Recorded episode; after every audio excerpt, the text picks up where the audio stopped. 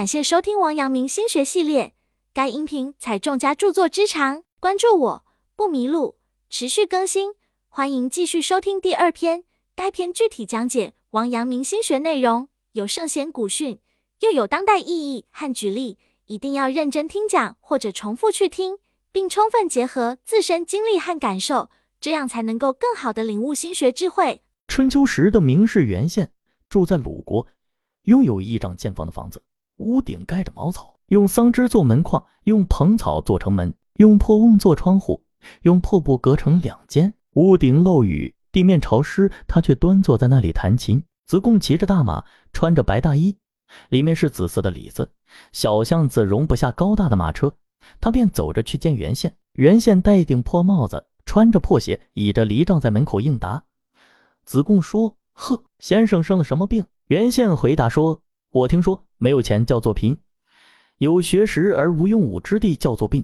现在我是贫，不是病。子贡因而进退两难，脸上露出羞愧的表情。子贡听了名士对于贫穷的看法，自己的脸上露出了羞愧的表情，因为他自己实际上有了心病，不能从高层次看待贫困的问题，不理解那些善于忍受贫困而心怀大志的人。对于贫穷，现实中的每个人的看法不同，标准不同。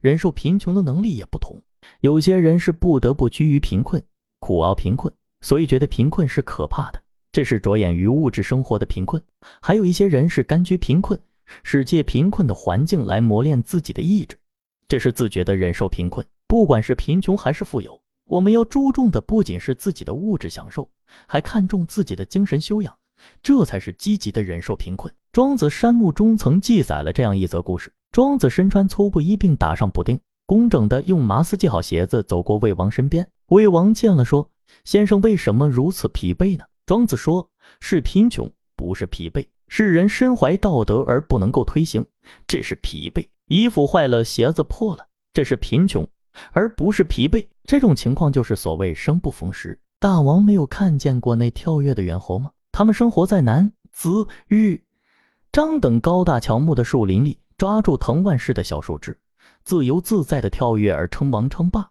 即使是神剑手艺和冯猛也不敢小看他们。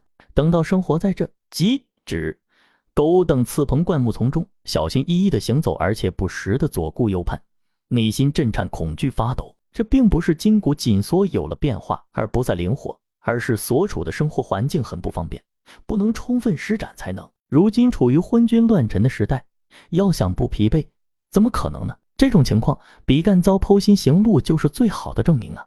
庄子物质生活很贫穷，但是他的精神生活却并不贫穷。一个人物质上贫穷并不可怕，但一定不要使自己的精神贫穷，精神贫穷才是真正的可悲。庄子生活困苦，但是庄子的精神力量却散发出耀眼的光辉。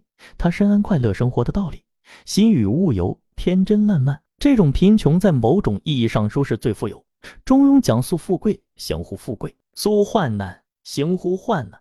王阳明认为，只有努力修养心体，继而修养的纯正，才可做到此。贫穷毕竟不是什么好事，每个人都希望改变贫穷的状况，但是急于求成，或是用歪门邪道去脱贫，不是真正的忍贫，而不过是贪恋富贵罢了。那些贩夫走卒，奔波劳苦，虽然生活不尽美好，但他们付出了努力，所以他们的精神充实，将来未必过不上好日子。那些满腹经纶的人。虽然积累学识非常辛苦，但他们可以用知识来创造财富，一样能飞黄腾达。相反，许多人心灵空虚，贪欲满腹，即使家财万贯，也未必能快乐，因为他们不知道什么叫做知足常乐，也从不重视心安理得。结果，生命里充满的往往只是利益和虚假的谄媚。王阳明曰：“人须有为己之心，方能克己；能克己，方能成己。人生的热闹风光，说穿了不过名利二字。”唯有与功名利禄保持适当的距离，才能超然物外，潇洒通透，做个真正的快活人。然而，从古至今，多少人在混乱的名利场中丧失原则，迷失自我，百般挣扎，反而落得身败名裂。司马迁说得好：“君子即末世而名不称焉，名利本为浮世众，古今能有几人抛？”王阳明带兵打仗时，曾经规定各兵但有管哨官总指称神符。馈送打点等各项各色，可派银物自一分以上，俱许付该道面告九旨。他严格要求自己的部下不能接受百姓任何的东西，否则严加追究。他说：“隶书、役民、总甲、李老、百常、工兵、机快人等，若揽差下乡，所求资发者，勋常率同城官追究。”不仅如此，他还倡导百姓揭发收受贿赂的行为，对那些廉洁的官员给予奖励。通过这些措施，王阳明教化当地的人们勿喜贪比之俗，共敦廉让之风。王阳明对财的态度，很好的体现了他的清廉和静心。《红楼梦》开篇寄语中，人人都说神仙好，唯有功名忘不了。好了，哥似乎在诉说《繁华锦绣》里的一段公案，又像是在告诫人们提防名利世界中的冷冷暖暖。看似消极，实则是对人生的真实写照。即使在数百年后的今天，依然如此。世人总是被欲望蒙蔽了双眼，在人生的热闹风光中奔波迁徙，被名利这些身外之物所累。那些把名利看得很重的人，总是想将所有财富收到囊中，将所有名誉光环揽至头顶，结果必将被名将利索所困扰。一天傍晚，两个非常要好的朋友在林中散步，这时有个路人从林中惊慌失措地跑了出来。两人见状，并拉住路人问：“你为什么如此惊慌？发生了什么事情？”路人忐忑不安地说：“我正在移栽一棵小树，却突然发现了一坛金子。”这两人听后感到好笑，说：“挖出金子来有什么好怕的？你真是太好笑了。”然后他们就问：“你是在哪里发现的？告诉我们吧，我们不怕。”路人说：“你们还是不要去了吧，那东西会吃人的。”这两人哈哈大笑，异口同声地说：“我们不怕。”你告诉我们他在哪里吧。于是路人只好告诉他们金子的具体地点。两个人飞快地跑进树林，果然找到了那滩金子。一个人说：“我们要是现在就把黄金运回去，不太安全，还是等到天黑以后再运吧。现在我留在这里看着，你先回去拿点饭菜，我们在这里吃过饭，等半夜的时候再把黄金运回去。”于是另一个人就回去取饭菜了。留下来的这个人心想：要是这些黄金都归我，该有多好！等他回来，我一棒子把他打死，这些黄金不就都归我了吗？回去的人也在想，我回去之后先吃饱饭，然后在他的饭里下些毒药，他一死，这些黄金不就都归我了吗？不多久，回去的人提着饭菜来了，他刚到树林，就被另一个人用木棒打死了。然后那个人拿起饭菜吃了起来，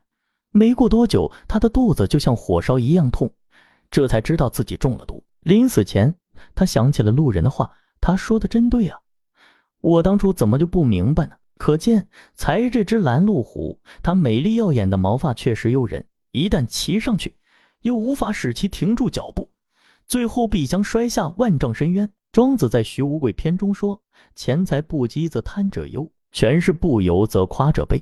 事物之徒乐变，追求钱财的人往往会因钱财积累不多而忧愁，贪心者永不满足。”追求地位的人常因职位不够高而暗自悲伤，迷恋权势的人特别喜欢社会动荡，以求在动乱之中借机扩大自己的权势。而这些人正是看不破钱财之人，注定会有无尽的烦恼。权势等同枷锁，富贵犹如浮云，生前枉费心千万，死后空持手一双。名利就像是一座美丽豪华舒适的房子，人人都想走进去，只是他们从未意识到，这座房子只有进去的路。却没有出来的门。有所之所以能束缚人，房子之所以能困住人，主要是因为当事人不肯放下，放不下金钱，就做了金钱的奴隶；放不下虚名，就成了名誉的囚徒。因而，莫不如退一步，远离名利纷扰，给自己的心灵一片可自由驰骋的广袤天空。本节结束，感谢收听王阳明心学系列。该音频采众家著作之长，关注我不迷路，持续更新，欢迎继续收听。